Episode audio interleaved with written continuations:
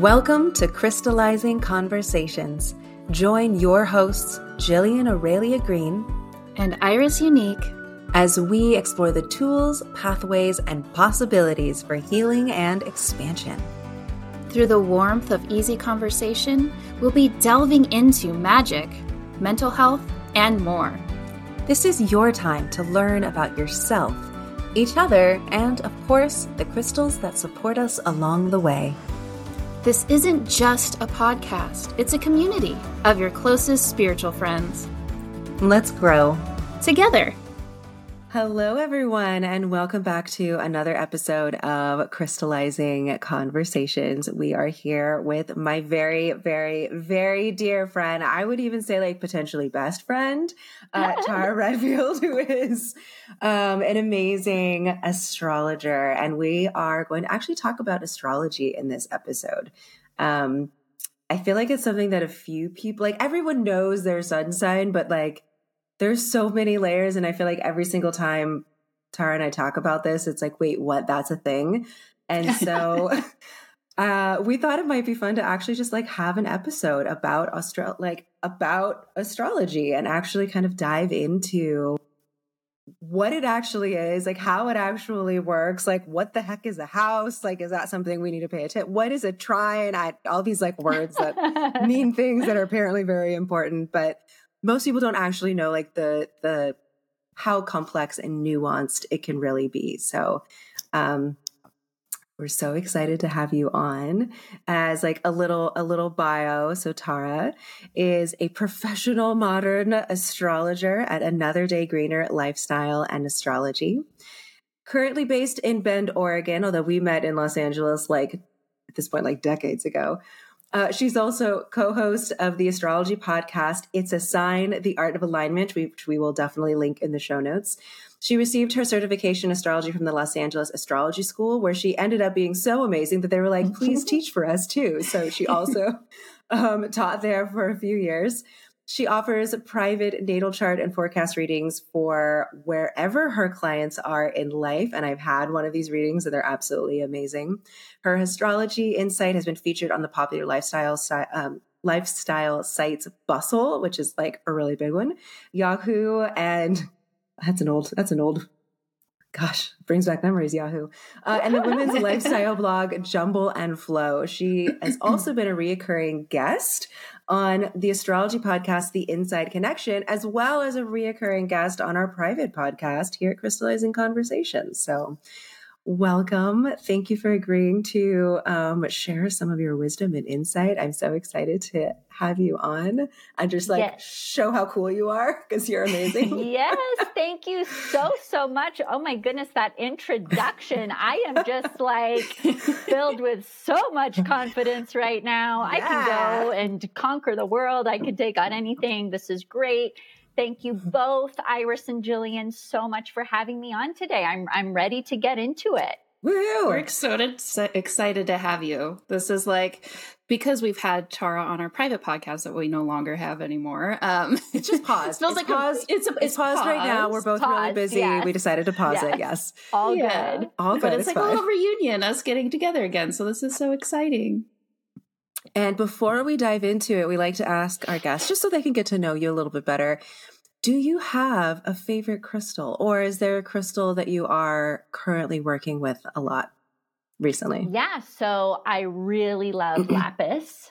Um, oh, um, goddess energy! like, yeah, it's just Twinning. well, it really it really connects to the Scorpio placements in my chart, um, which Scorpio is very powerful. So I like, you know, really harnessing that energy. That's why I love it. I also love um, labradorite um, mm-hmm. did I say it yeah. right? I feel like yeah. I just said it weird. Yeah, yeah, yeah. Just rolled off your tongue so it's trippingly. On, it's yeah, beautiful. It's on, it's on my ring here if everyone can see that. Um, but also, it's a good crystal for Scorpio energy. So that's why I like it. And also, my one that it's obviously so basic, but I've really um, gotten kind of codependent on it though, but it is um, selenite. Oh. Just because, and again, too, because the planet Neptune is on my sun, which actually creates a lot of like Pisces energy, which means I'm just such an empath and I absorb everything. So at the end of the day, just doing my little selenite cleanse, I just Ooh, love it. Yeah, and I've started to take it with me when I travel because I realize, mm, like, oh uh-huh. no, I need this when I travel because Jillian knows Jillian's yeah. traveled with me. And sometimes I just like I I need to decompress from people and I'll say like I just need to take a nap. Yeah. but yeah, that's like I just need a nap and just selenite. Needs a nap. Yeah. Yeah. Yeah, but it's it's that Neptune. It's I get just it's too much and I gotta like just be by myself and take a nap. Selenite cleanse. Yes, I have beautiful memories in New Orleans of you just being like, I just need a nap. Yeah, very important. Um, I absolutely love all of those all of those crystals for you, and I the selenite makes a lot of sense. Mm-hmm. Yeah, and isn't yeah. lapis your favorite, Jillian? It's one of I don't have like a favorite favorite because I just okay. I'm a Gemini and I can't pick, but I have like a top five, and lapis is in the top five. Okay, I'm like along with like every other blue stone. I know, yeah. I know. So um, Tara and I met, gosh, in 2008. So it's been 15 years. Actually, yeah. it was June. It was June. So it's like almost, I think, oh like gosh. this week. It's been. Ooh, it's our anniversary. I think it's, yeah, I think it's our wow. 15, our 15 anniversary because it was mid June that I started. yeah. Um, so we met in Los Angeles at an acting school. We were both, you know, we were both wanted to be actors. We both, I mean, we're, we both had success. We, we both were like, actors. We worked. We were actors. We worked. Yes. I would also like to say like the power of like friends manifesting together. Um, we had a little group of friends and we all started doing a an abundance the Deepak Chopra, a Deepak Chopra oh. yes. meditation challenge. Oh my yes. gosh, we're gonna have to and link it was, that in the show notes. It was a 21 day abundance meditation challenge and halfway through and we were like okay we're starting on the same day we're doing mm-hmm. this like individually but we're going to check in with each other and halfway through like 2 weeks into it um we all booked a commercial together no yeah, way. It yeah, was a national a national commercial. Yeah. I got like I got a phone call from a casting director that knew me and was like I had to pretend I'm I'm gay, but like I went into an audition with a friend of mine because it was like with a couple and it was a guy. And so we went together and pretended to be in a relationship and we like got called back. We didn't book it, but we got really far in the callbacks. And so after that, she kept calling me back in with him to like be in a couple relationship. Um, that was totally fake and absolutely hilarious. But we, I mean, we had chemistry. It was fine. So she called and she was like, Hey, um, can you bring your boyfriend in for this real real people casting. By the way, when they say they have the little words at the bottom that's like real people, they're actors. They're all actors. They're always actors. Always. Um, but it was like real people casting, and they wanted a, they wanted a couple, and I was like, oh, he's not available because he wasn't available. He was like, he's not available. Could I bring a couple friends? And she was like, sure. And we booked it, and we walked out of that audition, and literally the whole cast and crew was like, you guys booked it. Like the director was like grinning from ear to ear. It was oh, like that's amazing. It was such a magical day. Yeah, I definitely want to know we about were just that. Like, dang, these abundance meditations. just because we all did it together, we all booked uh-huh, this thing so together. Cool. We all well, made thousands of dollars together. Like, yeah, amazing. Yeah. Well, there's power in numbers, right? Like mm-hmm. if you're mm-hmm. all not only trying to manifest or not trying to manifest, you're all manifesting, but doing it together with your collective energy together, like mm can't be stopped and yeah. that is proof. So amazing. Yeah it was it was a good it was a good day. Yeah. I think that's yeah. so yeah wait the point is we were working actors like we weren't, you know trying but in 2008 we um were at the same acting school and we had to form like little they called them admin groups but they were like little accountability groups which is why we were doing all of the meditation together and um, we were in the same accountability group and i we all like got along but i feel like we had this one audition and we had to drive like two hours and we were both going out for the same role and that's when we like bonded in the car in this really long trafficy drive and we were like we had oh great, actually you're like good people sing along we, we, had a good sing yes so sing along we were harmonizing with natalie Imbruglia yes oh my gosh natalie so Imbruglia. yeah it was like i mean just yeah, it was a great it was a great day. Anyway, so we've been friends since 2008. um and not only were you acting professionally, but you also were a food writer at the time. and Yes. which was always a lot of fun because you would just like rotate between your friends of like, hey, you want to come with me to this opening? And we'd be like, yeah, that Oh, sounds that's cool. delightful. Like trying out different restaurants. Yeah. Yeah, it was. Um, what an I amazing had- job. I had a blog called The Food Pervert. And because I also I loved acting, but I also loved food and I loved writing. So it was like a way that I could still like be creative and expressive, Mhm. but like I That's so owned it. cool. Like it wasn't at the, you know, dictation of some casting director saying yes or no to me. It was just like, yeah, I can publish this myself. Mhm. Um, and then, yeah, it ended up turning into, you know, getting, yeah, all these. I was on the list of all the PR companies for all the best restaurants. So I would get invited to restaurant openings and that's events. were on- And was it the morning show that you were on? I was, and then I, yeah, I entered um, a cooking contest on the Today Show, which I Today won. Show. So I was on the Today No Show. I made my cocoa tangerine pancakes. Those Um, look really good. I was. I'd like that recipe, please. yeah, yeah. It's still you can Google it. It's still online. Ooh, Um, okay. But yeah, and I've always just kind of been a person that has just followed like I don't know my intu my intuition. Jillian and I we've talked Yes. about this Yes. recently, but it's very strong my intuition. I always just whether I know it's my intuition or not, I just kind of let it guide me, and I just felt like leaning into the food thing, and you know, a lot of amazing doors opened with that. Um, Cool. But I think where we're trying to get to is uh, okay. Well, how did you How- then yes. become an astrologer? Exactly. That's yeah. what So you're here for today. yes, yeah. So you know, I remember because I mean, I of our group of friends, I think you and I are probably the most spiritual. I would Yeah. say, like, not that they're not spiritual. I mean, we're all meditating together, but Right. you and I would have like conversations about like aliens and like past lives and like you know Mhm. we would go off on these fun tangents whenever like Yeah. just the two of us would hang out um and so i'm trying to remember when you first brought up that you were going to do the astrology when you were going to attend astrology school and i i i feel like it was right before covid right it was It January. was. it was I think it was the last time we like physically saw each other before Probably. shutdown. Yeah, it was in like in towards the end of 2019. I just like had this thing come to me, like this little magical message. It was like, you should be studying astrology. I don't know where it came from, but I was like, oh my God, that would be so fun. But I was like, but is that a thing? Can I like really do that? Because I don't I don't know anyone else who's become an astrologer or like done that. And I mm-hmm. really didn't think it could be a profession. I was like, maybe I can take some classes and it'll just be fun to do. Because I've always loved astrology. Like my mom let me pick out my first astrology book when I was like eight years old. Her and mom it is was a a little total witch, by the way. Oh, that's amazing. now that I've seen the house, it's like it's epic. Epic. It really yeah, is epic. it's, real. It's for real. Um, and it was just a little book about Sagittarius because I, you know, knew I was a Sagittarius, and I read this little book, and I was like, "This is so me." I, I like, and I was hooked. Like I believed in it so much because I was like, "This is so accurate. Like this is me." Aw. like these descriptions, like this is me. And I just loved it so much. But anyway, so fast forward to 2019, and I'm like, I want to try and find some classes on astrology. That might be fun to do.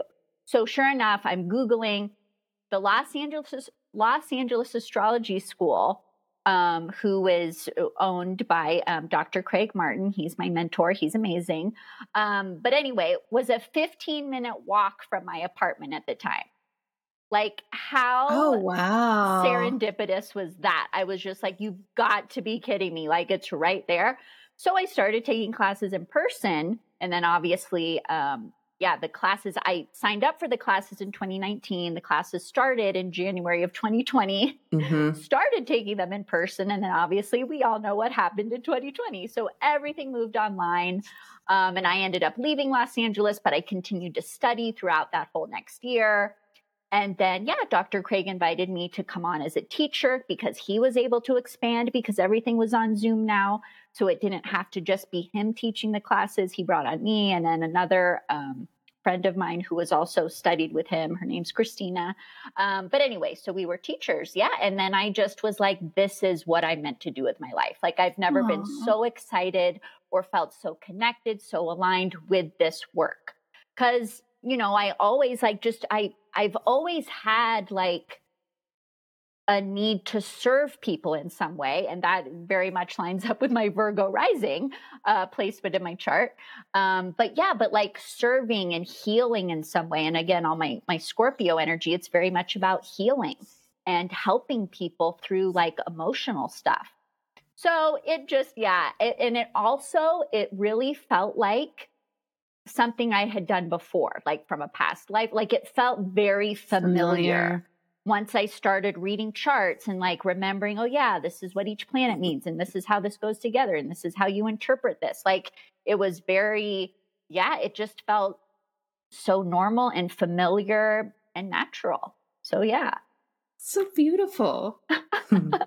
I love that. It also reminds me, and I know we've mentioned this book before, but um, The Alchemist, because it's mm-hmm. kind of that's how it worked for me when it came to animals, which obviously I'm not working with animals anymore. But um, one of the things was, you know, what you were passionate about when you were younger. That's a, usually mm. a big mm, sign yeah. of what you're, you know, supposed to be doing with your life. And so, yeah, the fact that you were already super into it as a child and then you come back to it and it just, all comes together so beautifully. Yeah, so true. I love hearing your story. It just makes me so happy. and it makes me so happy just to like see you so happy. Um Thank you. So getting into actual like astrology, this mm-hmm. may be mm-hmm. kind of a, a dumb question, but what I think most of us have like an idea of what astrology is. But what actually is it? right? Like, where does it come from? How long has it been around? Mm-hmm. I know that there's also like Western versus Vedic astrology. I'm just, I'm really curious because, I, like I said, we all, we all have an idea of what it is. We all think we mm-hmm. know what it mm-hmm. but that's not actually sure. necessarily what it, what it actually is. Yes. So, I mean, the basic definition is a phrase we've all heard: "As above, so below." Mm. That's astrology. Mm what is happening in the sky above us, the interactions of the planets, the celestial bodies, the sun, the moon, the constellations, is reflected on Earth. Hmm. That that is astrology. We are just mirroring what is happening above us. Hmm. And now the actual, you know, discipline of astrology started thousands of years ago. First, it can be traced back to Mesopotamia and then it wow. spread to Egypt, um, and then Greece, the Romans, um, and then India and China were also developing their own systems of astrology. And even, I mean, the Mayans even right. have their own mm-hmm. system of astrology. Right. I mean, you look at these ancient civilizations, they were they were all building structures, pyramids in alignment with the sky, with particular stars. So we've always been connected to the sky. Mm. And that's really what all astrology is is just the acknowledgement of our relationship to relationship to the sky and mm. understanding that the energies above, you know, come affect, down affect our to energies. affect us mm-hmm. as well, right? And so now in terms of like, well, how did they find out like what this planet means and all this, you know, that was from again thousands of years of literally tracking the sky and tracking patterns. Tracking, oh, when the moon is like this, these kinds of events were happening. Oh, every time there's an eclipse in this sign, a king dies whatever it is. But they were like tracking these. They were wow. tracking these patterns for thousands of years. Hmm. Um, so yeah, and today we have mainly we have Western astrology, but there's there's all kinds of disciplines of astrology. There are traditional astrologers um, there are modern astrologers. Modern astrologers which is what i do is where we do take in the planet pluto neptune and uranus which were all discovered much much later like in the mm-hmm. 18 1900s so those are pretty new new modern planets. Um, so traditional astrologers they don't use those planets. They just use the regular seven planets that we could see from the sky without a telescope. Um, and then, yes, you have Vedic astrology, which is the Hindu version, the East Indian version of astrology. And they actually go by um, what is known as sidereal astrology, which is where they are tracking the planets as they are literally in the sky right now. Hmm. Western astrology uses the same system from thousands of years ago before the earth kind of wobbled on its axis. So mm, right. Yeah. So Western like with the vernal with the vernal still, shifting. Yes, uh-huh. it's still set. So it's still like 23 degrees behind what technically is right now. Like like an astronomer would say right now that the sun is in well, it might still be in Gemini but like the moon today it's in aries for for you know western astrologers but an astronomer or a vedic astrologer would say it's in taurus. You know it would be hmm. different. Um so yeah there's there's all kinds of versions of astrology and obviously i'm not i won't go on for more hours about that but hopefully that gives some clarity. Complexity. Clarity through complexity, complexity. maybe yes. yeah. yeah yeah well and you i mean when i because i i just spent like last weekend with with tara for my birthday um you just went to a conference and you learned about a whole other type right that you got really interested in that like was focusing on pluto specifically yeah so right there's also um it's called evolutionary astrology oh my god there's so where much. we're really looking more at like what is the soul's like full journey not just this lifetime where was the soul before why mm. do you have the chart that you have in this lifetime? Why mm. are the planets like this? And it's because, well, that's what's left over. That's what you still have to work on from your last lifetime. Um, so yes, very much. I'm very much into learning more about evolutionary astrology. I think it's very valid. Um, and it's yeah, it's a deeper it's a deeper way of looking at astrology than just oh, this is how these planets are affecting your personality, and this is why you know, there's blockage here. This is why you're really talented at this thing, which we can all get from that. But it's also going deeper, like looking to the past and applying mm. that to to our current life as well. Wow. Who so knew? it can go real deep. oh yes. It's a and it is a bottomless pit. Yeah. I mean, my next question was like, what are some of the uses of astrology? Like, what are some of the ways we can kind of harness it's it's wisdom in our own lives but i feel like you kind of answered that. I mean it seems like it's reflecting on yourself and having a better understanding of yourself and why you are the way that you are but also right i mean yeah. it's kind of like everything right? Interacting with other people knowing the right times like to start careers or start new projects i mean it kind of just incorporates everything it seems yeah, I mean, the basic use is right having your natal chart read. And that's where, like, someone like me, a professional astrologer, gets a copy of your chart. And I look to see where are the planets? What signs are they in? What houses are they in? And each, um, you know, planet, sign, and house tells a part of your story. It shows us. It's like the natal chart is a map. and yes, we have free will, but it's like our potential or mm. where we um where we can look to when we're lost you know? When people feel like ugh i just i don't know what my purpose is. Like where where is the path? I feel lost from my path. Mm-hmm. your natal chart is a really good place to start because it has really great information as to where you are best suited to be focusing your energies it's a very useful again tool. I feel like we have all yes. these amazing tools, and this tool. is one absolutely that can go very deep. But I forgot to mention earlier that if you are listening as we go in deeper a little bit in this episode, it might be helpful for you. Um, Tara provided a link www.astro.com and you can get a free natal chart. So as we're talking about all these different, you know, sun sign versus moon sign versus it's an actual chart and you'll be able to reference mm-hmm. your own as we're talking. So it might be helpful if you want to pause and print that, look it up, print it up. Just wanted to throw that out there. Yeah. yeah. Thank you for yeah. that. Astro.com is a great, it's a great free tool. You can make your own account. I think you can store up to like a hundred free charts in there. So oh, wow. if you want to oh, practice wow. on other people, look up your parents, look up your friends. Um, but yeah, but starting with your own natal chart, if you've never looked at it, is a great place to start. Thank you. I know in our pre meet you had mentioned about how astrology is a tool, as we just talked about, that right. assists us in working with the energy of the planets, mm-hmm.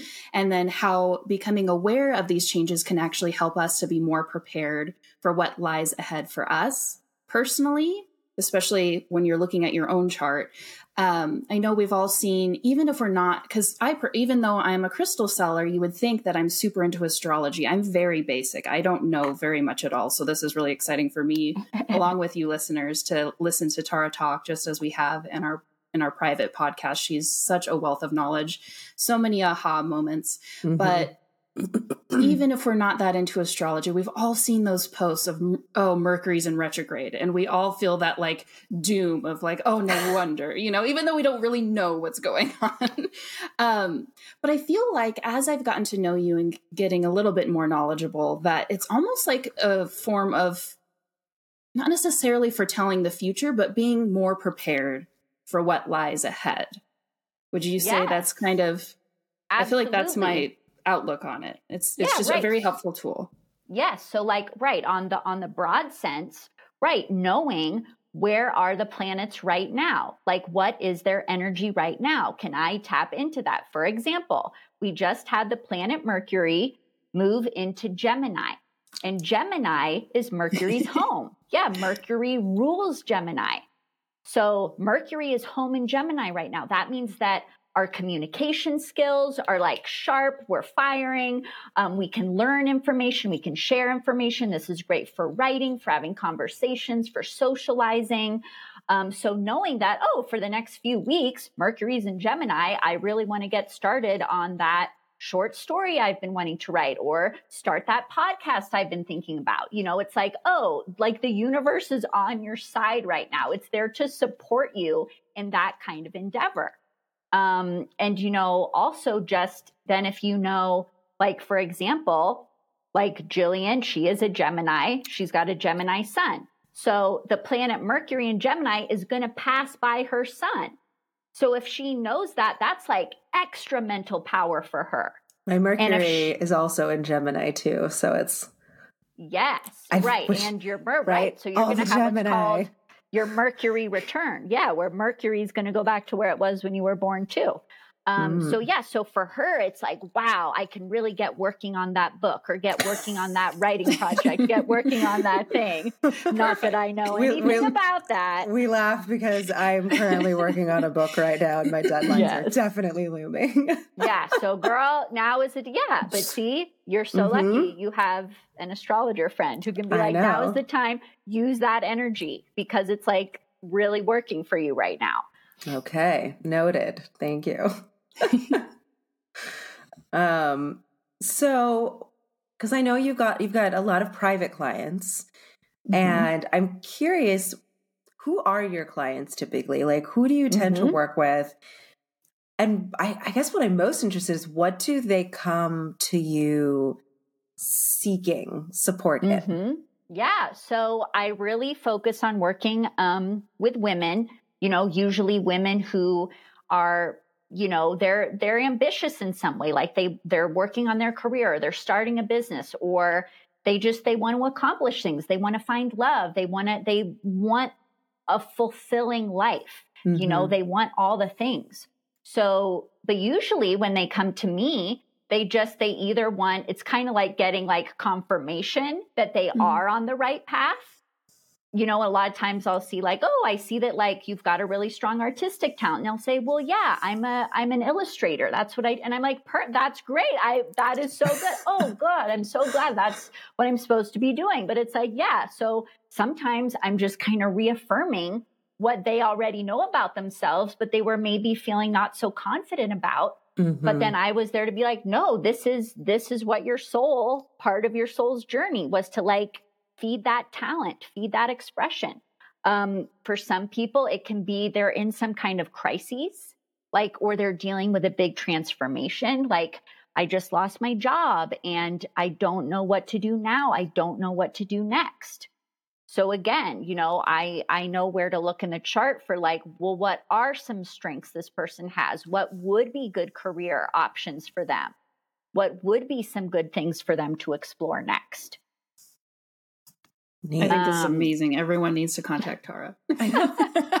I know. So yeah, I mean, and people, people who are ready, you know, I really, I really want to meet someone, but I feel like it's been hard for me. That's the one piece that I can't figure out. Why don't relationships work out for me? So then in that case, I, you know, it's like, okay, we're going to do a Venus reading. Like we need to see what's going on with your planet Venus in your chart. And usually, sure, I will see that the Venus has some blockage in some way, but I'm able to offer that explanation. So then it's not so, oh, I thought there was just something wrong with me. No, mm-hmm. it's a lesson you're supposed to learn. And can you heal it? Absolutely. But you can't heal it until you know what needs to be healed. And with that, it's usually just, you know, people who have a Venus blockage, it's just you've got to learn to open up. You've got to push mm-hmm. yourself to open up more.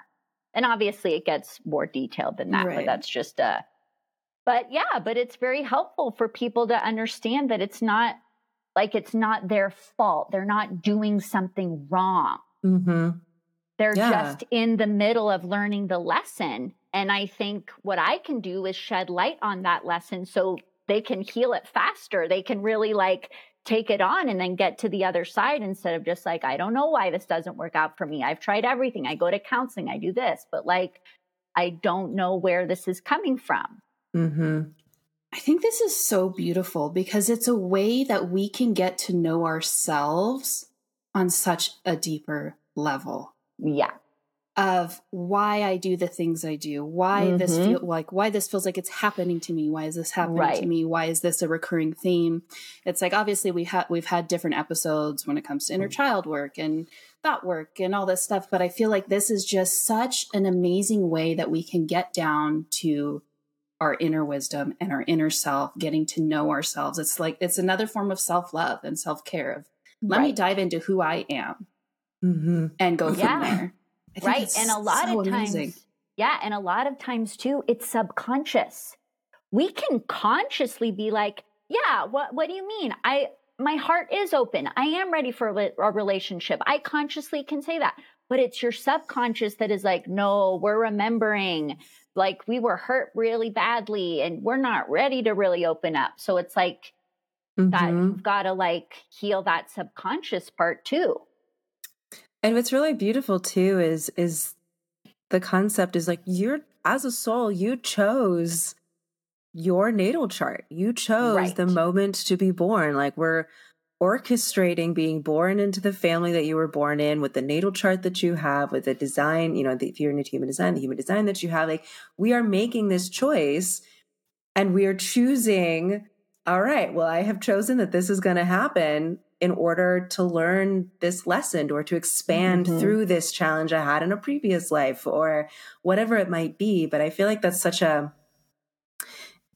it's so much more empowering to see it in front of you. Yes. And no, I chose this. This is something that I am fully capable of healing and working through and expanding through because I chose that right. for this reason, as opposed to why does this always happen to me? I don't understand. Mm-hmm. It's so much more empowering. It's so much, there's so much less, you know, it's so easy, I think, to fall not not in a shaming type of way, but to to feel like a, a, victim in a way of like, why is this happening? I don't understand. I don't right. get it. And instead of having it in front of you, this is why it's happening. I chose this. That means mm. I have I have the internal locus of control to change it now. Right. You know. I have to reiterate that statement Jillian just said. I am fully capable it turns it from, as you just said, that victim mentality to if I chose this, if previous mm-hmm. me chose this, it's because I knew I could get through it. Right. And how much more empowering oh, is that? Gosh. Of like, instead of like, oh, this keeps happening, of, oh, this is something I chose because I knew I could get through it, then I'm going to get through it. Like, oh, let mm-hmm. me let me conquer this that. challenge. Yes, so rad so much. And it just takes awareness. I mean, that's such a big, a big part of it. And it's so beautiful that there's, it's become more mainstream now. So we can actually go to people like you who are fully trained in this and can reflect back to us mm-hmm. what this mm-hmm. crazy looking chart means. And like, for us to actually understand all of these, these nuances.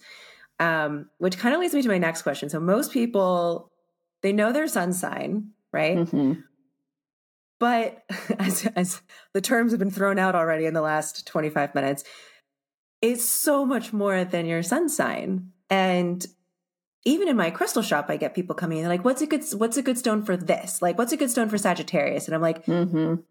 "Well, there's like there's good stones that align. Like, do you want a stone that is energetically aligned with the strengths of a Sagittarius, or do you want a stone that's going to help balance the energy of a Sagittarius, or do you want Mhm. a stone that helps like a Sagittarius in the twelfth house versus like the fifth house? Because those are going to be like there's so many nuances and complexities that I'm even seeing in my own like as people question me and like I'm not an astrology expert expert in any Mhm. way.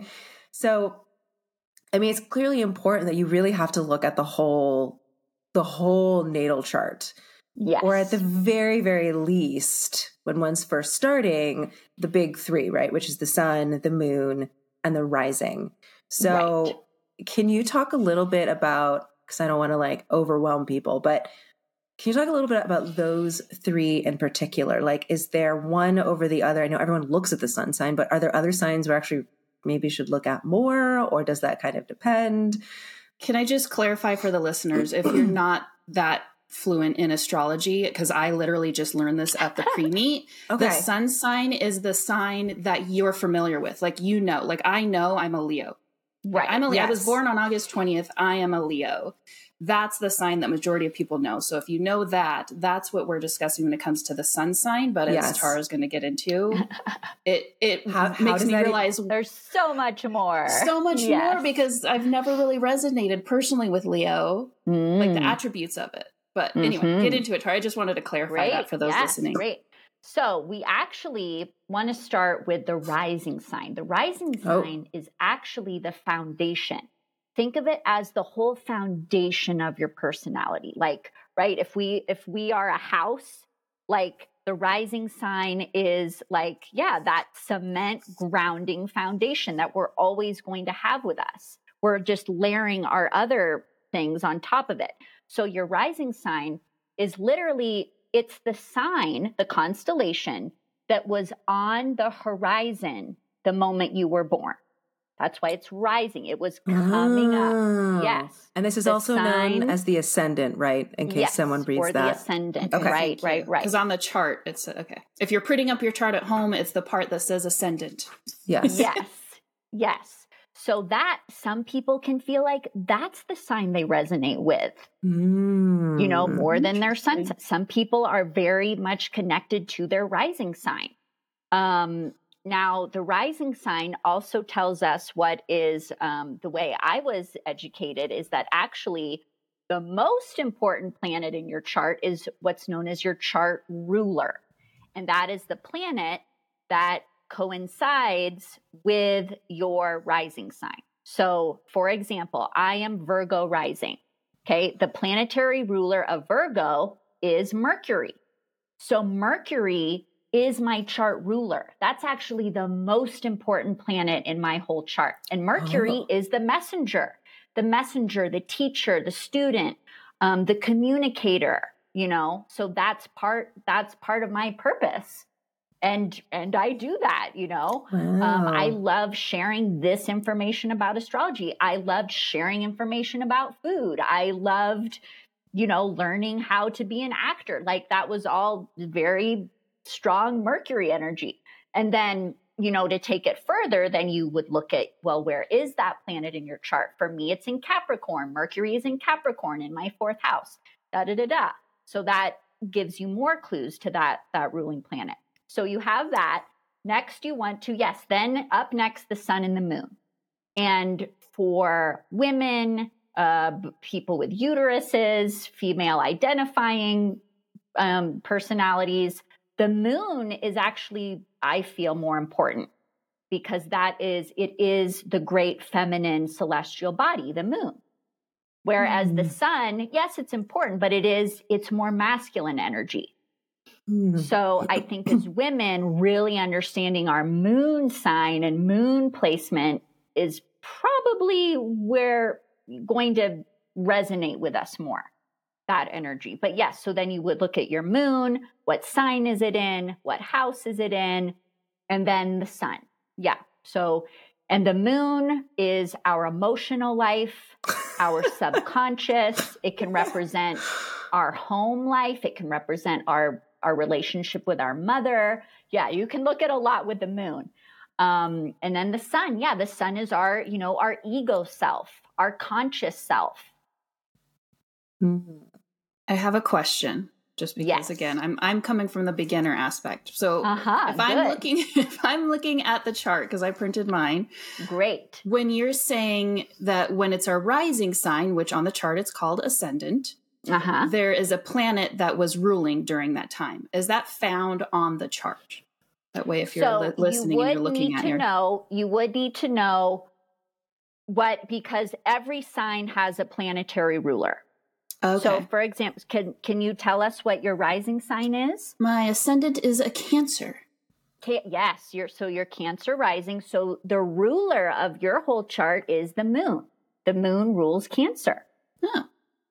So that's just something that you, as the expert, would know and when right, we come to. Okay, right, cool. So for everyone else, if you want to, you know, if you have, um, you know, let's say Aquarius rising, you can Google what planet rules Aquarius if you're wanting okay. to learn. Also, What's I Capricorn? recommend books at the end too. yeah, so right, Jillian's Capricorn rising, her ruler is Saturn. Oh, is the planet. Saturn. Yes, which is about responsibility, mm. hard hmm. work, building, like literally like building things, like building businesses, building homes, building. Ugh. Yeah. That structure. sounds tiring right now. but structure, yeah, structure is very important to her. Yeah. This is so interesting. I feel like we yeah. could talk to you for hours of like just oh, picking your yeah. brain. Oh my so, goodness. We could do this for a whole day. And then just and then just to like back it up so people explain. So you explained you get your rising sign by what was on the horizon when you were born. Yes. So how do you get the and sun do, and the moon? Oh, so ahead.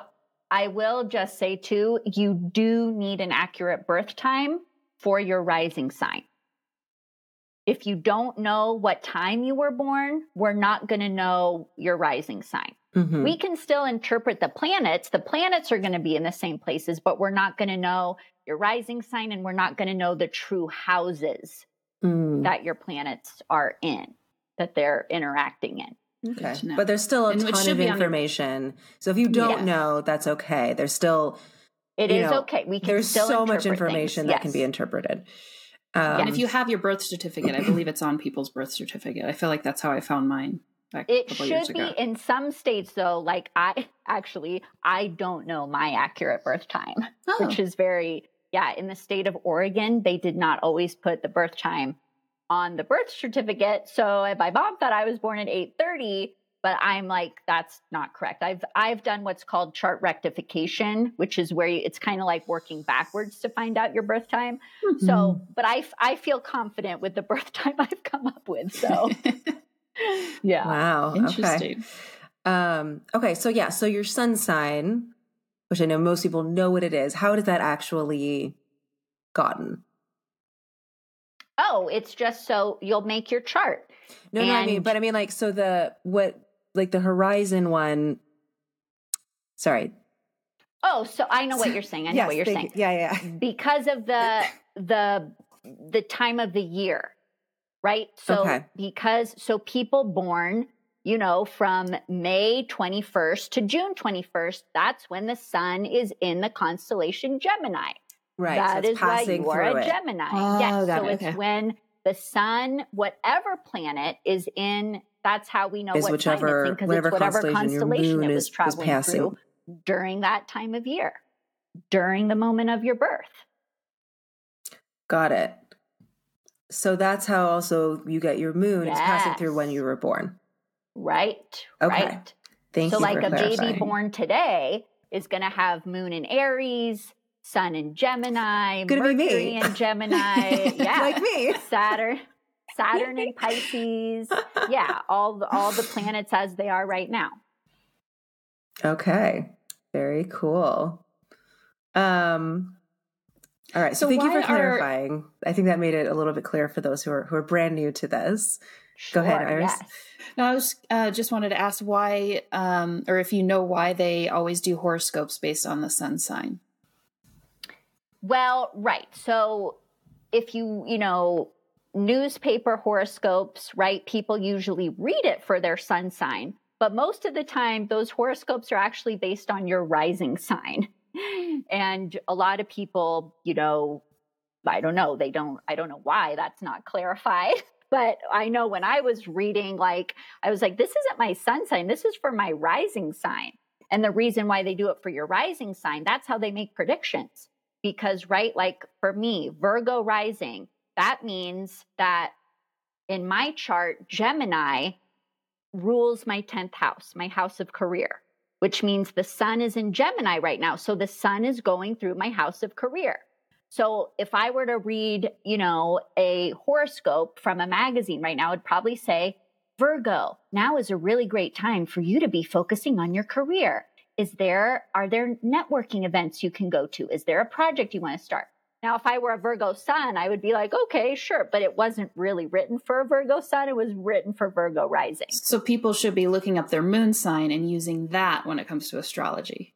Their rising or their rising, rising, sign. Their Yes. rising sign. Okay. Yeah, if you read horoscopes from magazines or online, you read for your rising sign and see if it it'll probably make more sense to you and be like, Got oh yeah, that's more fitting. Yeah, I know there's there's interesting. there's another pretty well known astrologer, and usually she has like for your sun and your rising, and you're supposed to read Right. both. Yeah. And I've Right. I never knew that was a thing you were supposed to do. And then Mhm. when I read both, it really did feel like both resonated, but especially the rising would resonate yeah. more. Like there were pieces of the sun that I was like, okay, this feels Sure. right. But the rising was always like, yeah, yeah, this is this is actually what's happening in my life right now. So cool. Good to know. Very interesting. um, I know in our pre meet, one of the things you had mentioned also is like people look at the sun sign because we live in a patriarchal society. And so people like it's the sun, and that's very masculine and patriarchal. And so Yeah. I just think it's worth it was such an interesting little conversation we had in our pre meet that I think it's worth mentioning here. I think that's why. You know, at least according to you, there's so much focus on the sun sign. Yes. Right. And I think also because it's it's easy, right? You're born between these two times. Right. This is your sign. Everything else you kind of have to look up. Yeah. And actually, I mean, there are people who think like, oh, well, but I was born on, you know, October 21st. I'm a Scorpio. There's a very good chance in your birth chart, you could actually still be a Libra. The sun could still be at 29 degrees Libra. You actually aren't a Scorpio. So Mhm. that's why if you're a cusp, a cusp baby, um, it's it is good to like either print, you know, make your own natal chart or book a reading to really know where your sun sign is. Mm. Yeah, very interesting. And then the other thing I think is just really interesting that you talk about a lot when I when we've talked about astrology is how the planets interact each other. And again, that's another thing that you're not going to really know unless you talk to an expert, right? Right. So when we're interpreting a natal chart, we are also looking for um, what are called aspects. And the aspects are basically the relationships planets have with each other in the chart. Um, Mm. Sometimes those relationships, there's a good flow of energy between the planets. Sometimes there's more struggle, there's more work that needs to be done between the planets. So that's why someone, you know, maybe right can be, oh, but I'm a I'm a Leo sun, but maybe I, I but for some reason I don't feel like a Leo sun. You could have another planet that has a relationship with your Leo sun that's maybe maybe it's the planet Neptune. And that's actually going to make you kind of feel more like a Pisces like a little bit more. But I'm so artistic and I'm not super social and I really don't like attention as much as like normal Leos right? Or like we love the spotlight you know? It could be something like that. So that's why Mhm. again your chart is so nuanced and it isn't just oh my sun sign it's black and white this is who I'm supposed to be. No there's all kinds of other influences that can be going on affecting the whole personality and that's why that's why we are all complex individuals we are all not just one thing there's many different parts to us and the planets really tell that story It just goes to show again that we are all so unique. Our Mhm. fingerprint, yes our voice, our chart. We're all so beautifully complicated and we're worth the time to look into Complex. ourselves. Complex. complex, We're yeah, complicated. I mean, we, yeah. we can't we can't get complicated, but like we're, com- we're complex, Beautifully complex. And we should dive into yeah, knowing ourselves. beings. Yes, Delight, delightful tension in our charts. There's beauty to be found in it. um, so I know we did list like where to find that, right? Which is astro.com or say it again. We'll link it. We'll Mhm. link it as well. Um, so for our natal chart, what for those of you who are for for those who are listening or those who actually were able to pull up their chart, could we like go through that a little bit and just kind of break down what a natal chart even is? Because I Yeah, know Looks like Right. So, um, do you guys want me? I can bring up, you know, I know I have Iris's chart as an example, or I can bring up any other chart Yeah, you can Just bring up mine. Fine. for anyone who's Yeah. watching. Yeah, let's do an example. That's probably good. Okay, so I have pulled up a chart on the share screen. It is Iris's chart. Thank you, Iris. Yeah. Um, but just as an example, yeah, so you can see the natal chart. It is a circle, right? And it is divided into 12 equal houses. Um, well, actually, I shouldn't say equal. If you're using whole sign houses, yes, it will be equal. If you are using Placidus, it could be equal, or it's probably going to be, you're going to have houses that are different sizes. So are the houses the, the yellow around? So, okay, great question. So, around on the very outer edge of the chart, you will see the constellations. That's Okay. how we know where the constellations are. So, for example, because Iris is Cancer rising, she has Cancer right here on the first house cusp. And you will basically see the first house cusp that is that is the horizon. Um, it is on the left side of the chart. It is the straight line going across. You'll see a little number one right underneath that line. That is the first house. And the ascendant is the cusp of the first house. So, as you will see going counterclockwise, the chart is divided into 12 houses. And that is because we have 12 zodiac signs. And each zodiac sign is 30 degrees, right? So, a full circle is 360 divided if you were divided by 12 yeah each each sign is 30 degrees Okay.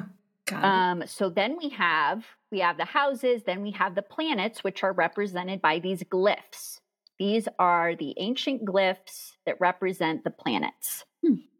um, so yes and you can use for those listening if you aren't familiar with the glyphs you can also use astro.com they have a little reference guide so if you're like wait what is this little squiggly thing here oh, okay, that's the planet Uranus. Great.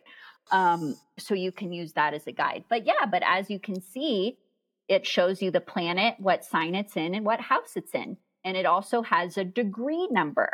The degree number is important for that's how we determine the aspects. So there is a little bit of math that goes on. Um, so yeah, let me let me know if anyone's lost.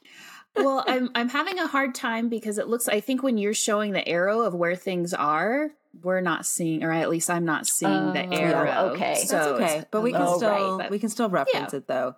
yeah. Okay. So just we have this up. So let's just kind of break it down. What does each planet, right? Whether that's a planet or the sun is technically a star and you know, whatever. But Right. We're calling them all planets. So each Right, right, planet right. represents a different aspect of ourselves, of our of Mhm. our personality. Could we Right. just do a quick overview of each of the planets and what they represent? Yes, great, great thing to do. So, first of all, we have the five personal planets. Okay. These are called the personal planets because they are the core components of our personalities and they are also closest um, closest to us closest to earth oh and also the circle that you see in the very middle of your natal chart that represents the earth that is our Oh. perspective from earth so if you think of that Oh. like this circle in the middle is earth this is Got where the sun rises this is where the sun sets so for Because the example Earth is the center of the universe. yes right aha um so Hashtag you that's can not true. that Iris, she was born very in early in the morning. It was still dark outside. That's why her sun is down here. It's underneath. If you were born in the dark, the sun is at the bottom of your chart. If you were born mm. during the daytime, the sun is going to be up here because that's the daytime. Um, so, anyway, back to the planets the five personal planets the sun, the moon, Mercury, Venus, and Mars. The sun and the moon, we've kind of gone over, but yeah, sun is our core personality, our conscious self, our ego. The moon, our emotional self, how we react to things emotionally, our subconscious, um, you know, reactions. It's kind of like your reflexes, the moon, like the way you behave without even thinking about it, mm. if that makes sense. Mm-hmm. Um, and also our instincts. The moon is also how our instincts operate. Okay, so then we have Mercury, which I talked about a little bit too communication, how we communicate. That's what Mercury represents in our chart. How we learn, how we communicate, how we share information. Uh, then we have Venus, right? How we love, how mm. we show affection, um, the kind of relationships we're drawn to, um, how we cooperate with others. Mm-hmm. And Venus also represents our values mm-hmm. and also, um, you know, how, how we like to enjoy the material world. Mm-hmm. It's also, you know, money, finances is also a part of Venus. Love hmm. and money, that's Venus. Uh, and then we have Mars, which is the planet of our sexual drive, um, our motivation, um, how we, yeah, how we go after things, how we fight for things, right? Because Mars is the warrior. It's like our, yeah, our fighting style. Hmm. okay, so those are the personal planets. Okay. okay. Then we have the kind of like in between planets. They're not personal, but they're also not the super way far out generational planets. That is Jupiter and Saturn. Jupiter represents where we expand, where we like to push limits, where we can experience abundance, um, mm. good fortune, opportunities. Mm. So it's like, yeah, Jupiter is known as like the great benefic. It is like the most positive planet, like Jupiter is your buddy. Uh, and then Saturn is the opposite. Saturn is the discipline, the structure, the reality right? Mm-hmm. Where you need to restrict. Like, no, you can't just like play every day your whole life. You have to do some work. That's Saturn. Saturn is like, he's the taskmaster. He's like the tough love planet who's like, listen, I know you want to go play with your friends later, but you've got to finish your homework. that's Saturn, where we have restrictions. It's also the planet of karma. And it really reveals to us, like, a really big key lesson that we need to learn in this lifetime. Hmm. Mm. Uh, so hmm. then we move to the outer planets. These are known as the generational planets because they move so slowly. Like, for example, we've got Pluto that takes 248 years to make one lap. Oh, wow. So Pluto is in the same sign for a very long time, meaning that people born like, so my generation, right, millennials, all of us like for like 14 years, there's a chunk of people born with Pluto in Scorpio because that's how long it took Pluto to move through Scorpio, like 15 years, 14, oh, wow. 15 years. Mm. So there's a whole generation of people. Yeah, we all have Pluto in Scorpio. Um, so the other outer planets are Uranus and Neptune. So those are more generational because so many people are born while those planets are in the same sign. So the sign in your chart, it's not as significant as the house because the house is, oh, where is that generational planet playing out? And Pluto is about transformation. It is the planet of death and rebirth. Um, yeah, regeneration, the planet of basically everything intense in our lives sex, death. It also rules other people's money. So, like resources that like come together from all kinds of people. That's mm. Pluto. Um, but yeah, it's basically the plan of transformation. That's the best way to look at it. Uh, and then we have Uranus, which is the planet of change. It's where, wherever it is in our chart, that's where we're likely to experience a lot of changes, where we are going to want to reinvent ourselves. Um, yeah, it's the planet of like breakthroughs and awakenings, change. Hmm. And then we have Neptune, which is the planet of basically transcendence and enlightenment.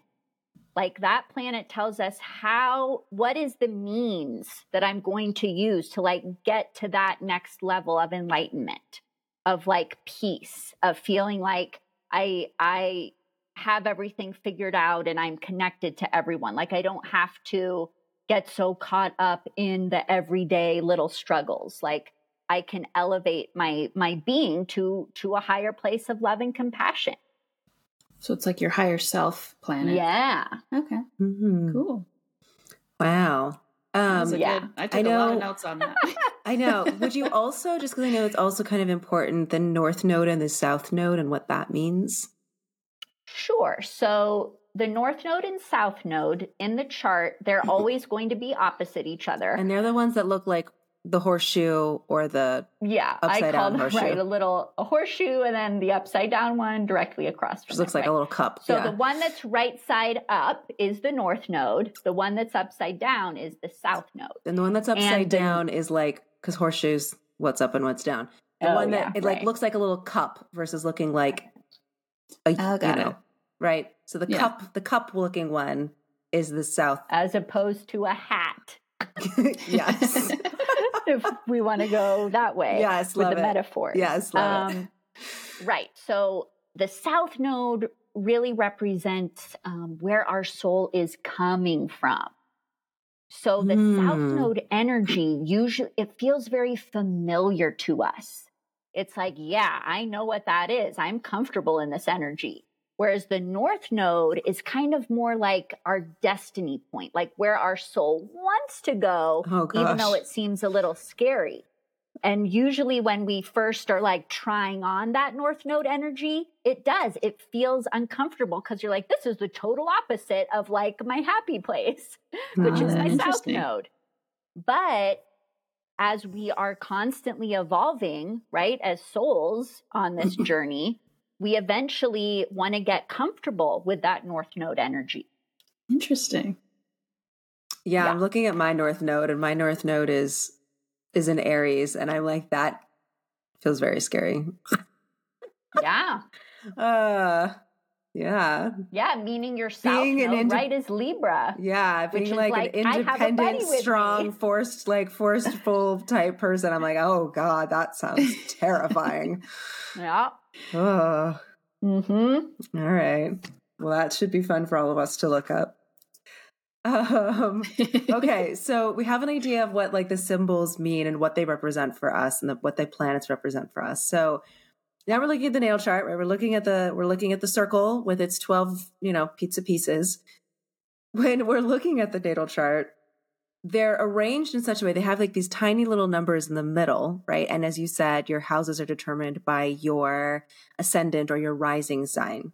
Mhm. So, could we talk a little bit about those those pizza pieces, those those houses? oh, sure. Um, And right. what I guess so they're determined. like we know we know how they're determined now. So what do what do the houses represent? Like this is starting to feel very complicated, but I know it doesn't have to be. So like Yeah, how, can, yeah, yeah. how can we simplify what this means? So the first house is about the self. Okay, hmm. It's the self, and it is, and it's in the family of Aries. The first house is just like Aries. It's the first sign of the zodiac. That's Aries. First house is Aries. Mars is Aries energy.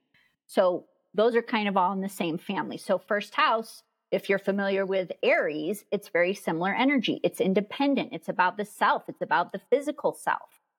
Um, But you don't It is- necessarily have your Aries in there, right? It's just because your No, first house right. is determined Right. by, but it's like the it's like the aligning energies, right? Because we've got twelve and twelve, so they kind Right. of like match up energy wise, even if you don't have the planets in there.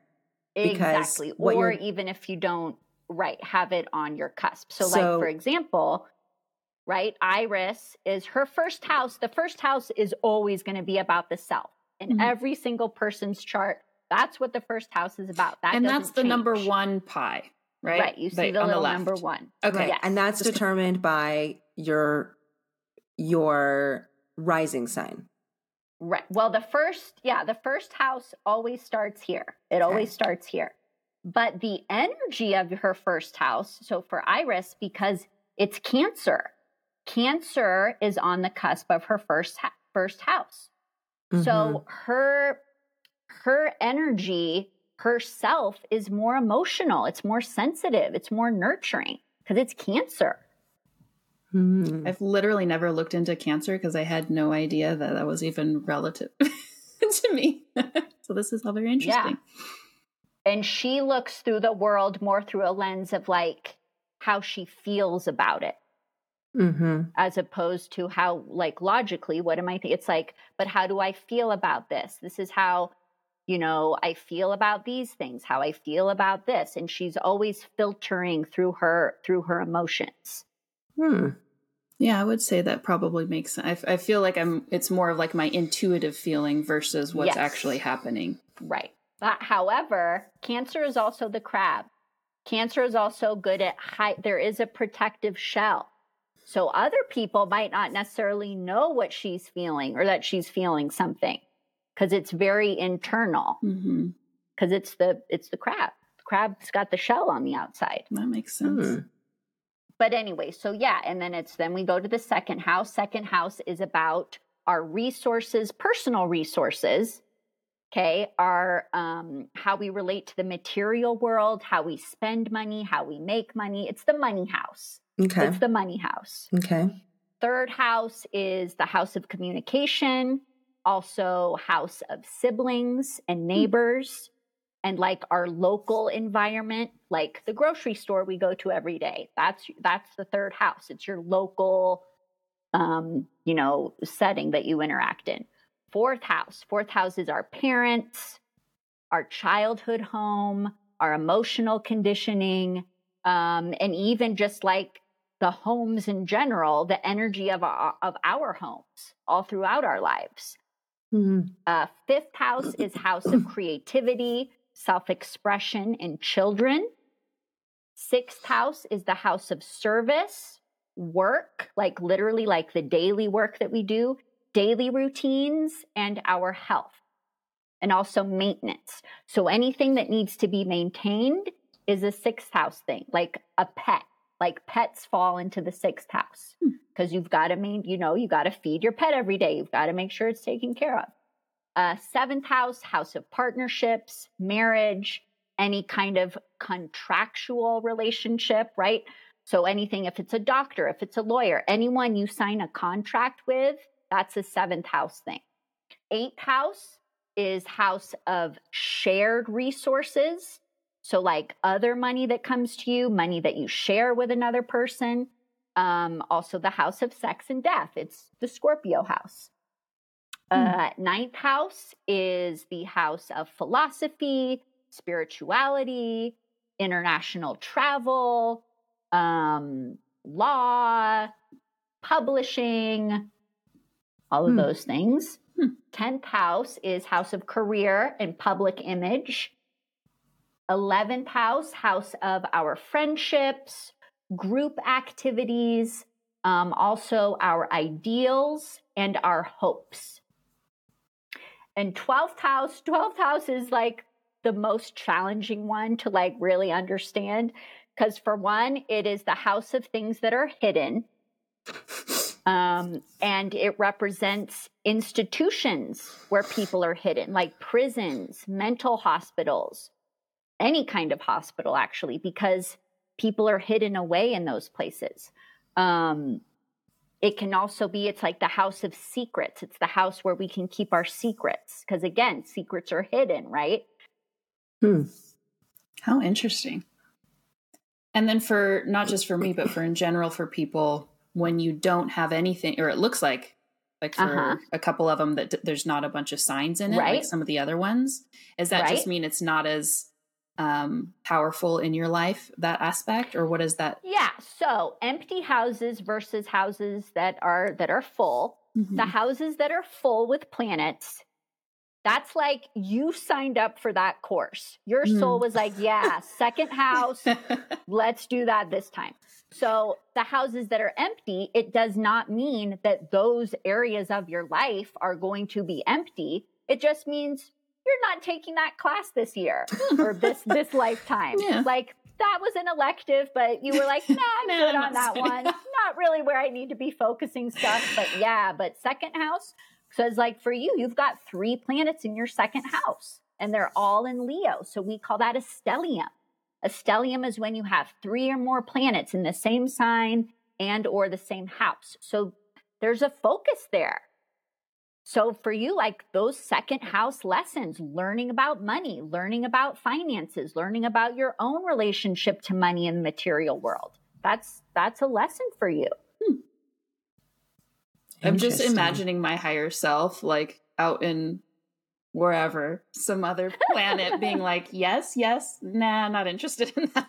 I know, yeah. Yeah, right? Yeah, no, Right, good but- on that one. Thank you. But yeah, and it doesn't mean that you won't be experiencing those things, but Right. it's like it's not like necessarily going to be a challenge. It's, it's not, the focus. right. Yeah. It Yeah. something is probably going to happen a little a little easier Mm-hmm. because the challenges are where we're, those are the fun things, right? That's where we expand. As I'm looking That's at my chart, grow. I know I mine is like all of my stuff is super clustered or like totally empty.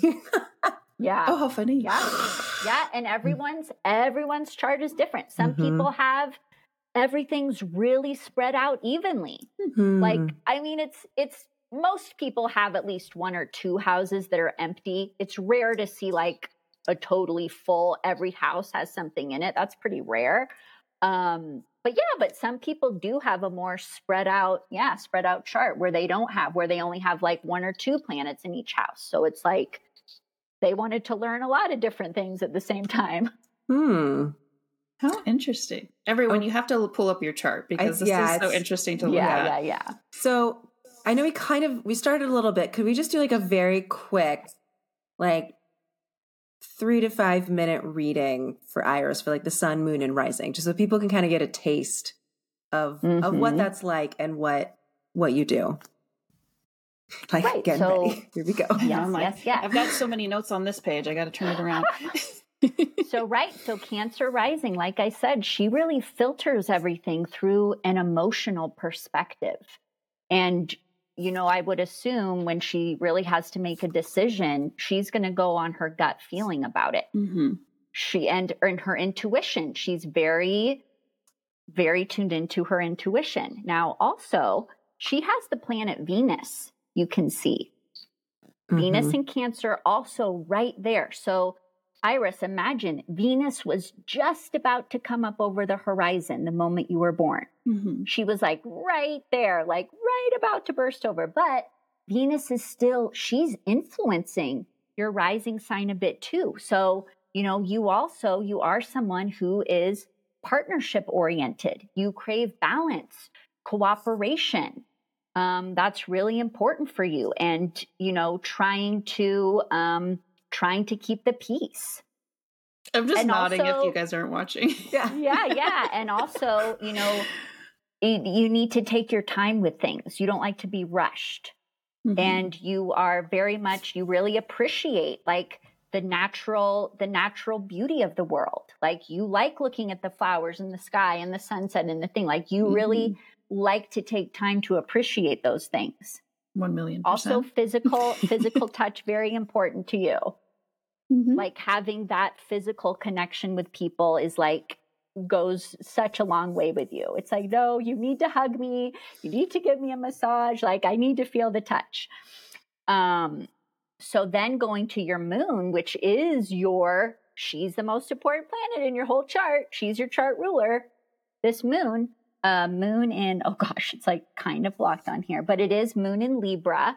Uh, so again, that that partnership theme is coming back where you know relationships are important to you Mhm. now the only thing with this is you need to be careful of always thinking about other people and then all of a sudden you're like oh wait what about my needs oh shoot, like my cup is totally empty because I've been spending the last month or whatever filling up everyone else's cup and now I'm exhausted and drained. Mhm. So important for you to check in with yourself and make sure your needs are also being met because you naturally it's your it's your moon, it's your subconscious. Mhm. You're looking at everyone else. Is everyone else okay? Is everyone else taken care of? That's honestly a card I pull up. Like I feel like every almost every single oracle reading, I pull three cards, and one of them's always like, "Take care of you, fill up your own inner well." Yeah. Yeah. Yeah. That's funny. Yeah. because you have you have your default is to be doing things for others but so with it but again awareness it's Mhm. like oh yeah that's like my default that's where i naturally want to go but that's not super sustainable for me. So let's make the conscious adjustment. Okay i'm going to take a break and like do some things for me now. Um so also yes she has this this leo sun. Um but it is in the second house so it is a little more it's more grounded. It's yes you are you are very loving you have a big heart you um you have a lot of pride um if anyone wants to hurt your feelings ignoring you is like the biggest way to do that um leo's very much I was gonna say, go I feel like this is where childhood, um, like our experiences in life, can change Uh-huh. our natural aspects. Because as a child, like I was alone, hiding in my room, perfectly happy. so I'm like, okay I've like taken the Yeah. opposite approach of like learning to come out of like the shell, so to speak. But it's just kind of interesting to see how that interacts, you know? Yeah, but see, but that's very cancer rising. Again, it's the crab in the shell. Like Mhm. I just want to be on my own in my in my room. I love my room. I'm happy in here. I have all my things. All of my comforts are here. yeah. Crab. so right, like for sense. you, it's like I that moon energy and that cancer energy for you. That's a little more. It's you resonate with that more than your Leo sun. yeah. and that's probably why you always read Leo Sun. You're like, I'm not this like big showy, like look at me, look at me, everybody, um, personality, Mhm. and that's that's because you've got Cancer rising. This is so interesting. Everybody, book, book a session with Tara. I know. Just gonna keep plugging that. well, thank you for that. yeah. Tara. So for you, and also your moon, your moon is in the fourth house. This is the natural house of Cancer. So again, it's that homebody. I just want to be at home. I want to have my comforts. I want to, you know, just be with my family and the people that are closest to me that I care about. Like that's where I feel peace. hmm So everyone listening, she's spot on. yeah. cool. Very Thank you interesting. for so this would be like literally the tiniest of tastes of a natal chart reading uh, with Tara. And especially if someone wanted to come in knowing more about like themselves specifically, like their strengths and the challenges, their paths. Um now how is so that's a natal chart reading, right? Where we're just looking Right. at the natal chart. But that's really Mhm. different than a transit reading, which is looking at the current astrology of what's happening in the moment. Right. Right. Or what's potentially So- happening like, you know, in the near future. Yes. Right? So a forecast reading, or I actually like to call them cosmic checkups Ooh. on my website. That's, That's- when we see like I don't know why that sounds so sexy, but it does. That's I'm so like, cool, I, yeah. I don't have like a medical checkup. kink or anything, but like I was like, oh, a cosmic checkup. That sounds that sounds nice. says yes, says Jillian, who has her Sun and Mercury in the sixth house, the house of health. So that Oh. makes sense. Oh. There we go. Checkup, I'm there. Guys, I have so many doctor's Um, appointments every week. It's not even funny. Uh, yep, yeah, I believe it. Um, but anyway, so yes, so looking at we can take the natal chart hmm and then see well how is it relating to the planets right now like the natal chart is when we're born right that's our imprint that's our personality that's our soul map hmm all that good stuff but then when we compare that to what's happening in the sky right now that's where we can really realize like oh that's why i'm feeling this way right now or that's why this thing is going on with me because you've got planets that are constantly affecting all of these planets in your chart Oh my so, god. and as astrologers, we can look out. I mean, we can look out as far out as we want to. I can go see what's what planets are going to affect me 10 years from now. But I'm not going to do that to myself because that's not a fun game to play. But, you know, but like 6 months out if you're trying to plan something or again like someone maybe just, you know, I just lost my job and I don't really understand why oh well you've got a planet that's influencing your your career house right now or your career planets. And then it's like yeah but what does this mean? It means the planets are always helping us. That's the best way to look at it too is it might feel like oh this job ended and that sucks. Well it ended because this planet's trying to help you get a better job that's more suited to who you are and where you are going to feel more aligned so that job needed to be taken away by Pluto or whoever, whatever planet it is. Hmm. Yeah. So I had to, when I was at your house for my birthday, um, you were kind enough mm-hmm. to give mm-hmm. me a little, a little uh, solar return reading, right? So that's another type of reading mm-hmm. you could do. Just I'm like, right. I'm like just plugging you as much as I can, basically. But oh, the oh my goodness. So, but I thought that was really interesting because basically, it kind of takes a snapshot of my birthday, basically, right? The solar return, where the sun returns mm-hmm. back to when I was born. Um, right. And that kind of gives a snapshot for like the themes for the upcoming year. So this is like another type of reading that you're able to do. Right.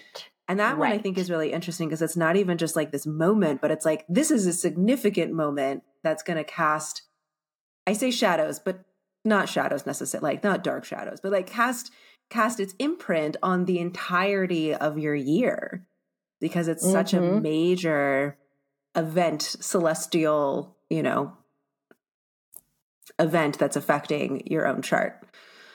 Right. And it can give you clues too as to like maybe what you should be focusing on. Like, for example, if someone has Jupiter in their ninth house in the solar return chart, is that what I had? They should, if there's something, that's not what you had. Oh, okay. But um or maybe actually maybe you did.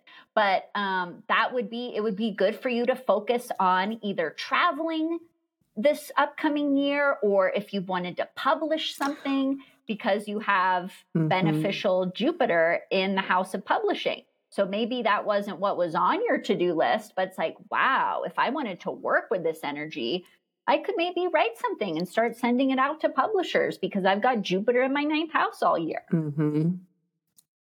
Very, very cool. So cool. Yeah. Now I'm like, I'm going to sign up for each of the readings. I know. I need actually. Yeah. I booked my mom a reading with you, and I keep I keep meaning to to set that up because but when I yeah, it's so funny when in. I gave it to her, she was like, "Oh, this is this is cool. Interesting. Right. But my mom and I just took a mother daughter trip that was like through a, like, it was like a tour group that was actually really, really amazing and not like a normal tour group. Um, and I started talking about, there was one other person, she's into astrology, and the two of us started talking, and then everyone started listening to us talk about it. Um, and then my mom was like, "Oh, actually, didn't you book me that? We should do." Like, she actually, she finally got interested when she actually heard about it and heard how amazingly complex and nuanced and like right. beautiful it can be and how much it can mm-hmm. feel. And all of a sudden now she's like as she said she's all in. So Aww, how cute I know. I know. So um so I, I keep needing to book that with you but um so what are some of the other things that you offer?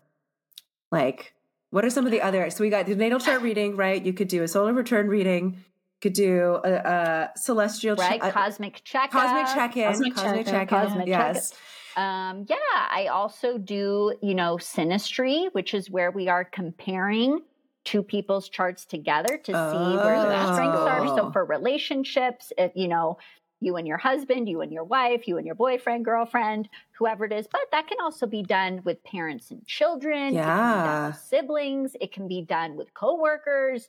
You can do it, you know, with all kinds of relationships, but the majority of people who book those, it's yeah, to see like how are they lining up with their partner? Where are the strengths they have with their partner? Where can they, you know, learn to support their partner more? Where are their challenges, etc. And that's what um so my my podcast that I do is that it's the relationship astrology. It's Which the is synastry where so much That's fun. so cool. Yeah. yeah. So my my co-host Christina, she and I will pick a famous couple and we look at their charts and we break down each of their charts and then we see like, oh, why like Barack and Michelle Obama, like wow, like we gave them like a five star rating because their charts, the compatibility was just nuts. We were just like, no wonder they've been together so long. Like they are so well suited for each other based on their charts. And then other people where it's like, oh yeah, we understand why they broke up. Oh, how funny.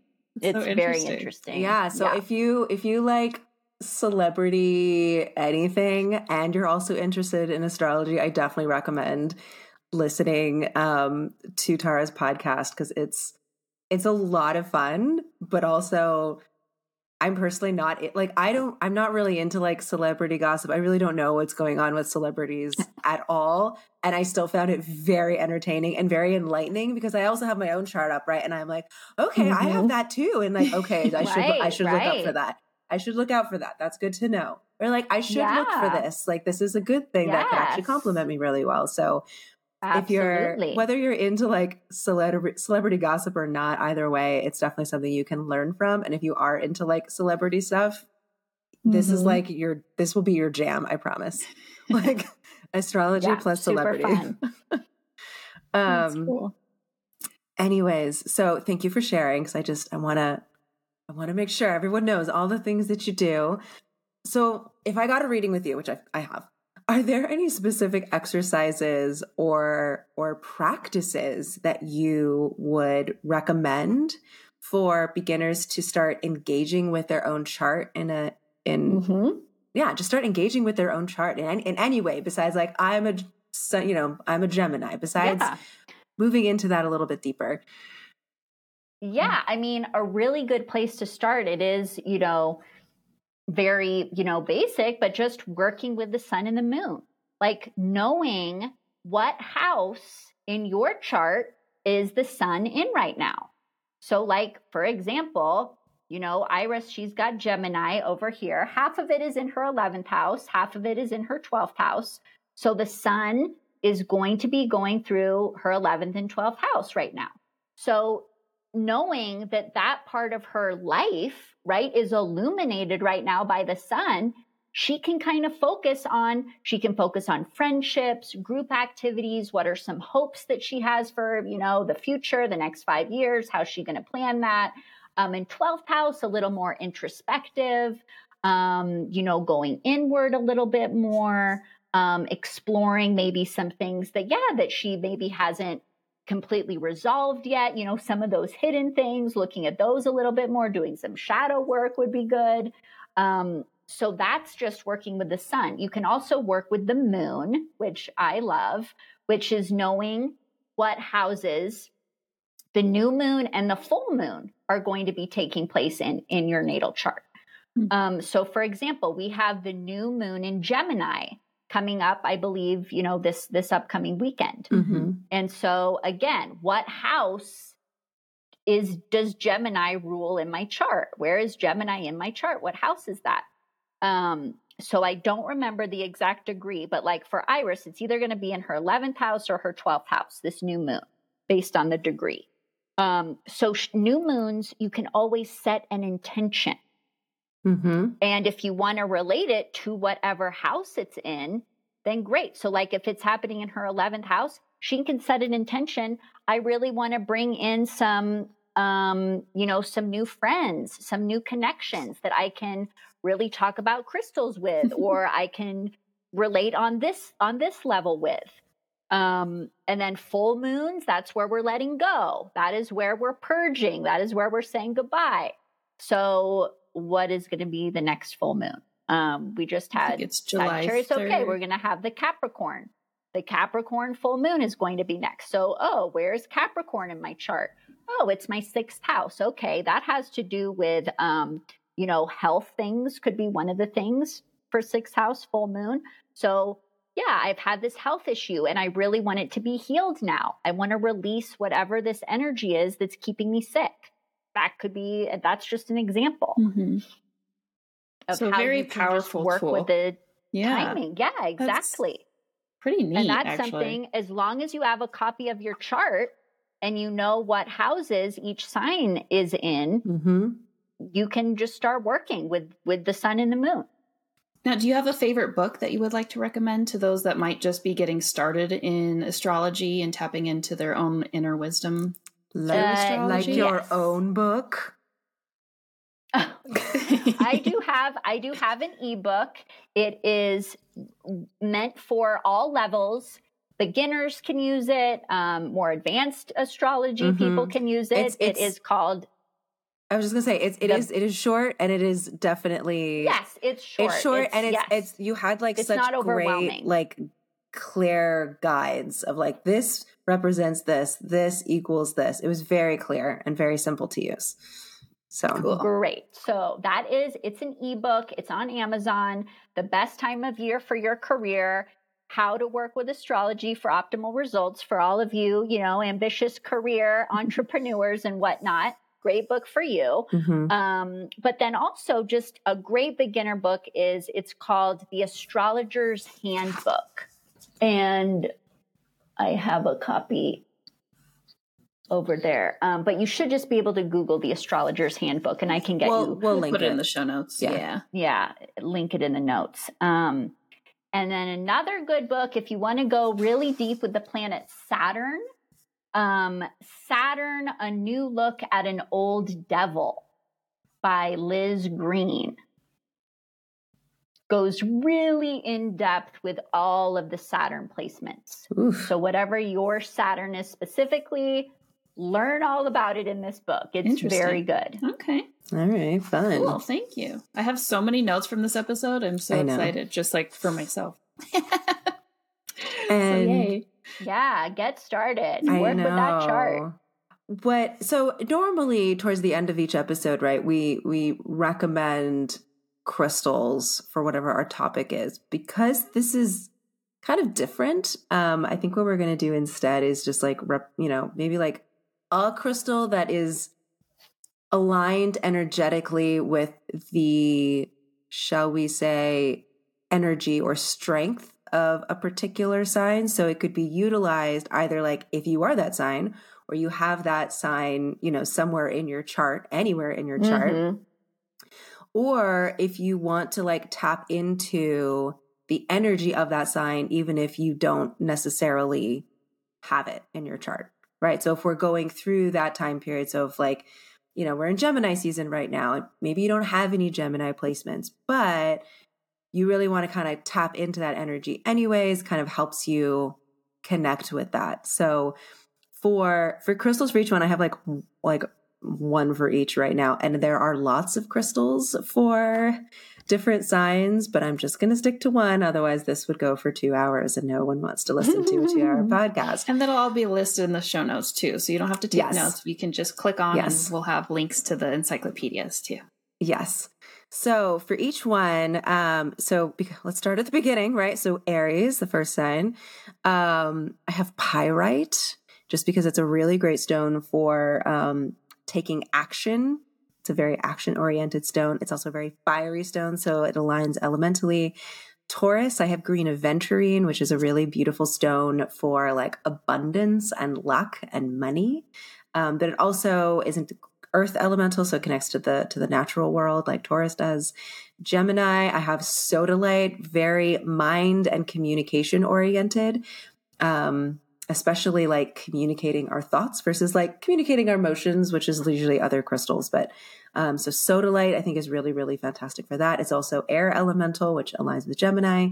Cancer, I have moonstone, the ruler for Cancer, as as you said before is is the moon so moonstone is kind of perfect for that um getting in touch with our emotions intuition there's a lot of really beautiful like water ele- elemental energy there and then on the other end of the spectrum we have leo which is sunstone. Sunstone is like benevolent leadership. There's a lot of um not like there's like courage and magnanimity and like there's a there's a, a regalness to sunstone but it's it's not one that is selfish. It's a really beautiful generous leadership stone.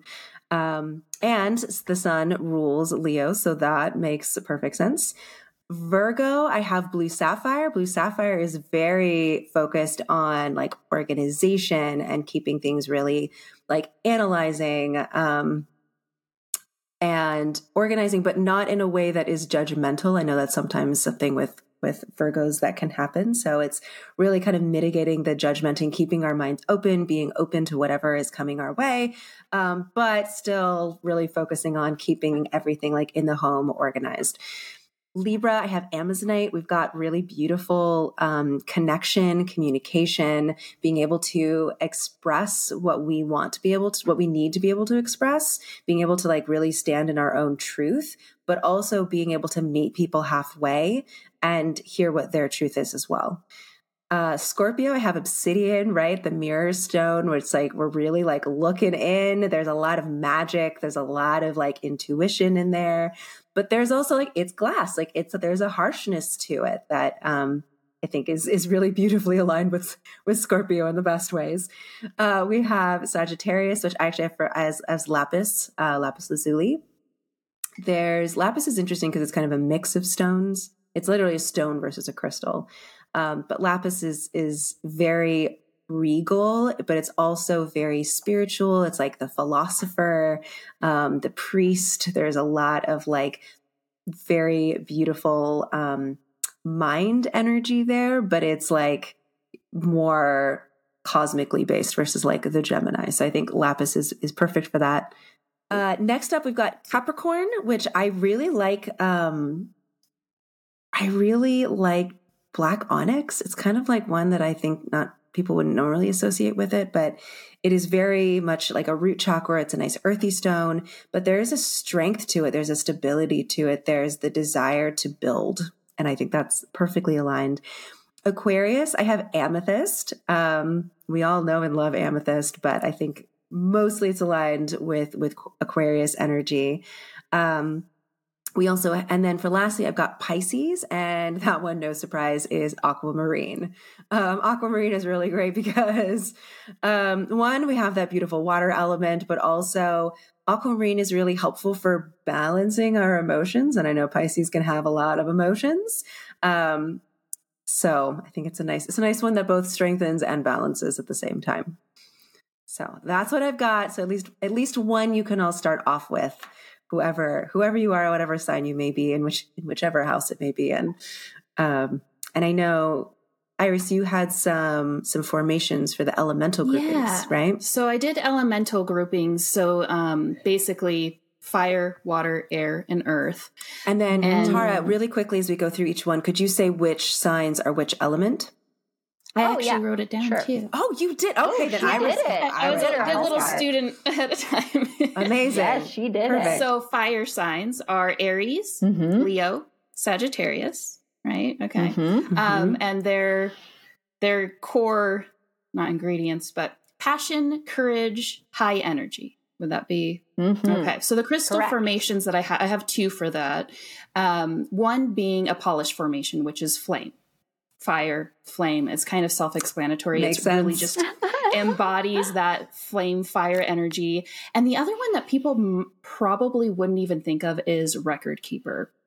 Record hmm. keeper is so like I could probably do an hour episode just on record keepers because they are so in depth when it comes to their meaning.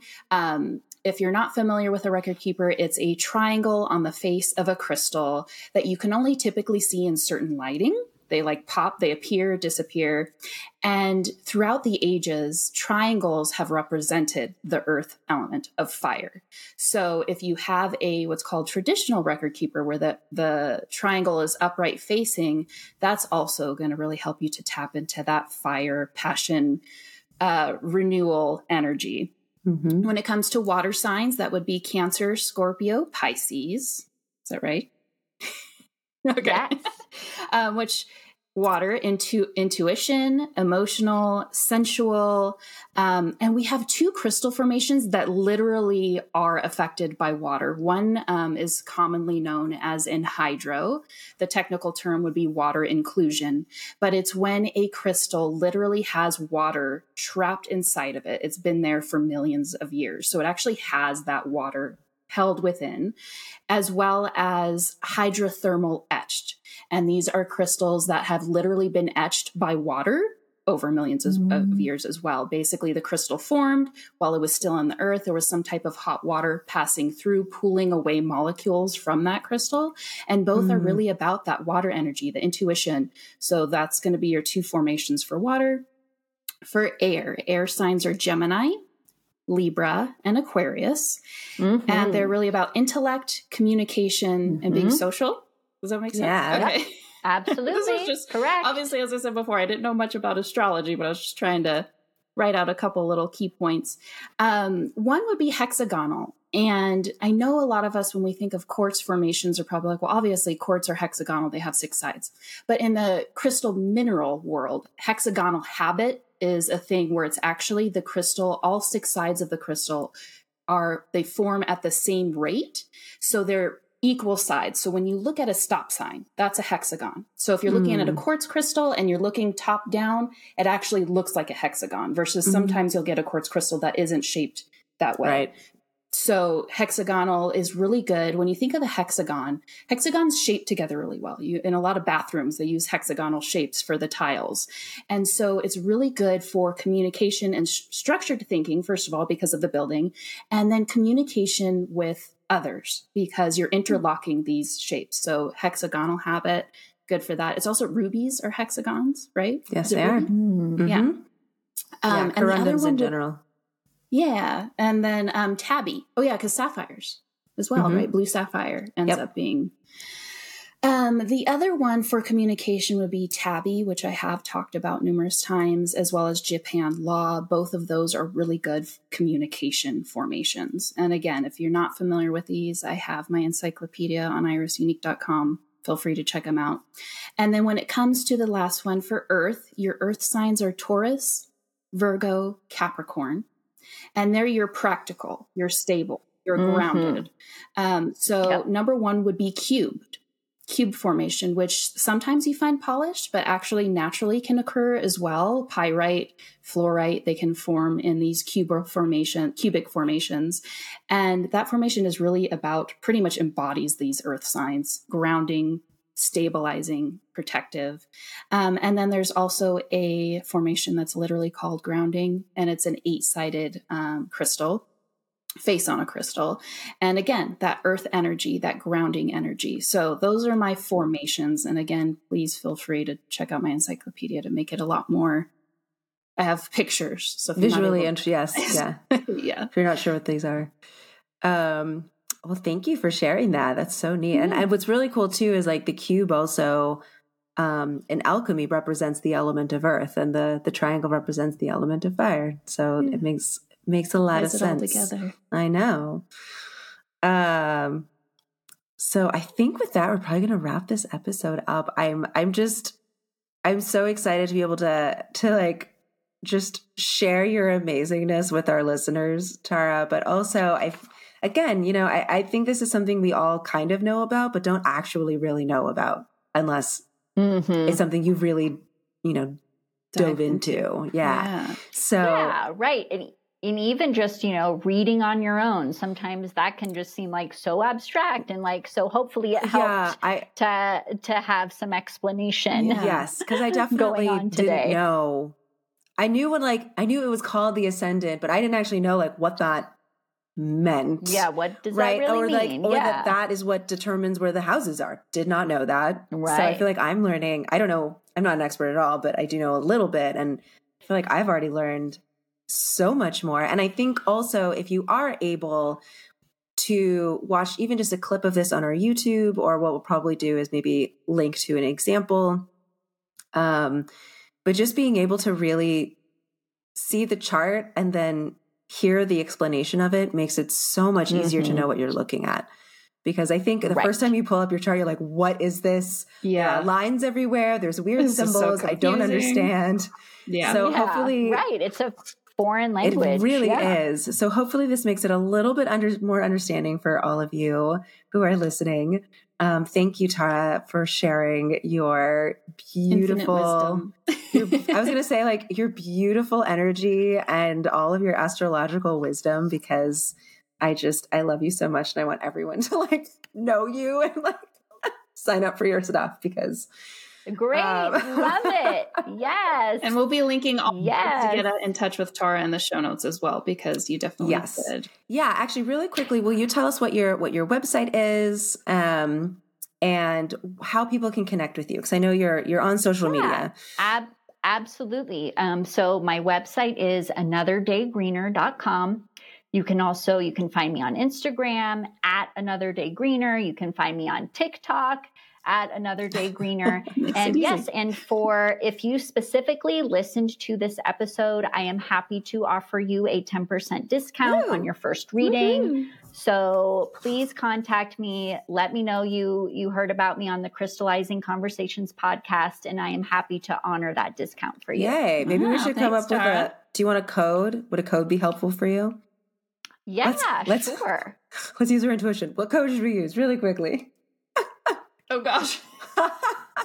on the spot. Um, I listened to other podcasts and they did that, and I was like, "Oh, that sounds dangerous and fun at the same time. we'll just do um, Astro Crystal. Love Yeah, it. that's literally what I'm like. Crystal, Astro, Astro, Crystal, Astro Crystal. Astro, Astro Crystal. Crystal. There we go. So we'll link it in the show notes as well. But Astro Astro Crystal, because I know because you have like a whole checkout page, so that way it makes, it makes it a little bit easier for you without having to Yeah. do extra steps. Yeah. Um, all right. Well, Astro Crystal it is. And um, I highly recommend any of you who are interested in learning more about astrology and especially learning more about your own chart to book a reading with Tara because it is an enlightening and magical experience and you hold space for people so beautifully. And I just love you so much. So thanks. Thanks for coming Thank you so much. Thank you, Tara. I love you, ladies. Love you. This has been so great. Yes, thanks so much for reaching out and yeah, having having this conversation. It was really great. Yes, our crystallizing conversation.